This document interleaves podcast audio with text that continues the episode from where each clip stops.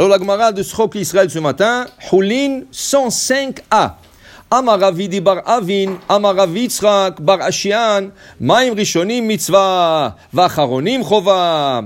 Alors il dit ici que quand on se lave Maim Rishonim, qu'est-ce que c'est Maim Rishonim? Pour manger le pain. On appelle ça l'eau initiale, l'eau première, le premier eau. Premier eau pour manger le pain. Ça c'était mitzvah. Mitzvah quoi? Mitzvah d'ordre rabbinique. Shlomo Amelech et son tribunal ont instauré qu'on se lave tous les mains. Au début, c'était que le Kohanim qui se lavait les mains pour manger la trouma, qui est la récolte sacrée. Après, le roi Salomon, il, voyait déjà que le temps va se détruire et on va perdre la lignée des Kohanim. On va pas savoir qui est exactement Kohanim, qui est pas. Et un Kohen qui mange la trouma sans se laver les mains, Hayav Mita, alors ils voulaient pas prendre le risque. Ils ont instauré que tout en Israël, sans exception, Kohen, Lévi, Israël, tout le monde se lave les mains. Ça, c'était une mitzvah. Mitzvah d'ordre rabbinique. Maïmacharonim chova. Mais se laver le main à la fin du repas, c'est une obligation. Et Rachid dit, chova, c'est plus que mitzvah. Obligation. Non, obligation de hachamim. Ça, mais c'est une obligation. Mais Rachid dit, le deux sont rabbiniques. Netilat Yadayim pour manger, c'est rabbinique. Et Maïmachonim, c'est rabbinique. Mais qui est plus fort? Maïmachonim, c'est plus fort. Il dit, c'est une chova. C'est une obligation. Et il dit ici, il y a une troisième netila que nous faisons pas. Mais à l'époque, ça se faisait très, et même mais aujourd'hui, dans des grands restaurants, ça se fait. Maïm Entre le poisson et la viande, ils emmenaient de l'eau pour se laver le doigt. Parce qu'avant, ils mangeaient le poisson avec la main. Alors, c'est dangereux de mélanger le poisson avec la viande. C'est dangereux. C'est pas une halakha. C'est pire qu'une halakha c'est dangereux. Ça veut dire que la matière de la, du poisson avec la viande, c'est pas compatible. Et celui qui les mange ensemble, il se met en, danger physique. Ça veut dire que la santé, il et ça c'est plus dangereux. Oui, mais, mais dans le ventre. On a expliqué déjà, même le, lait et la viande, ça mélange dans le ventre. La chose est, il faut pas le mélanger ensemble. C'est pour ça que même le goïm, qu'est-ce qu'ils ont? Ils ont deux assiettes. Une assiette pour le poisson et une assiette pour la viande. Des fois, je vois, il y a des Shabbatons où ils ont un buffet. Et les gens prennent le poisson et la viande de la même assiette. C'est faux. Il faut prendre le poisson, sers-toi le poisson, les salades, et après tu prends une autre assiette pour la viande. Mais tu ne mets pas tout sur la même assiette. Ça, c'est Maim Emtsaim. Ça, c'est Reshoot. Pourquoi Reshoot Parce que tu peux manger avec une fourchette et pas toucher le poisson avec les mains. Tu peux t'essuyer avec une serviette. Alors aujourd'hui, c'est pas courant.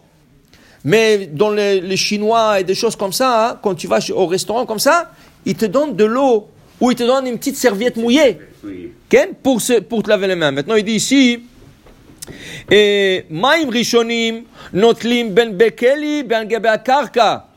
L'eau pour la netila, tu peux la, te laver soit dans une carafe, ça veut dire dans une carafe, ou par terre. Tu peux te laver par terre. Tu es dans le champ et tu veux manger du pain, tu peux te laver par terre. Ken, tu n'as pas le droit de jeter par terre. Pourquoi? C'est dangereux. C'est impur. Qu'est-ce que c'est le sens du maïm Explique le Rabbi Benishraï. Le maïm c'est la part du Satan. Le Satan, une fois que tu as mangé, tu as bu, tu as tout fait, il dit, hé, et lui, quoi? Lui, il reçoit rien. Alors qu'est-ce qu'on fait? On se lave un peu d'eau et on dit voilà, ça c'est ta part. Pour qu'il nous reste tranquille.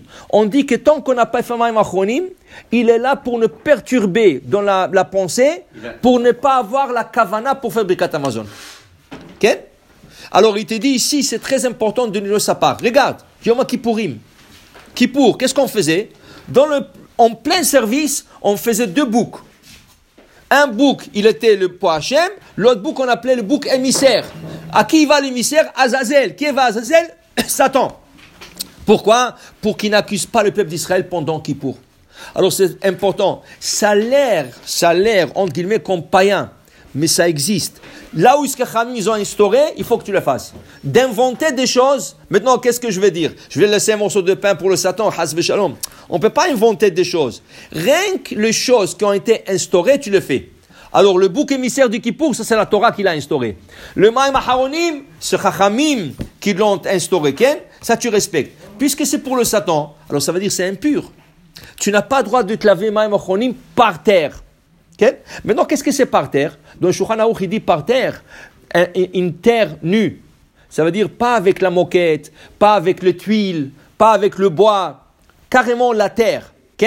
Ça, c'est dangereux. Alors, il y en a qui disent, alors dans ce cas, s'il y a des tuiles et je fais ma machonim par terre, c'est pas grave. Les chassidim, ils font ça. Le chassidim, il se lave les mains sous la table et il jette ça par terre. C'est pas du tout conseillé. C'est pas du tout conseillé. Tu as un petit Kelly, tu achètes une carafe pour un tilat yadayim. Achète aussi le petit Kelly pour, pour Maïm Haonim et tu te laves le main Maïm Haonim. Ou tu vas à l'évier et tu te fais Maïm Haonim. Ou tu prends deux verres, un, tu mets quelque chose dedans et tu fais Maïm Haonim. Est-ce que le, le plat Alors il te dit ici que ça c'est un autre lim al gabe karka. On n'a pas le droit de faire ça. Maintenant, maim rishonim notlim ben bechamin ben betsonen. Acharonim et notlim betsonen. L'eau pour la netilat yadayim, tu peux faire même de l'eau tiède. Quand tu te laves le main en hiver et tu as froid, tu peux faire netilat yadayim pour le pain avec de l'eau tiède. Maim acharonim, toujours de l'eau froide.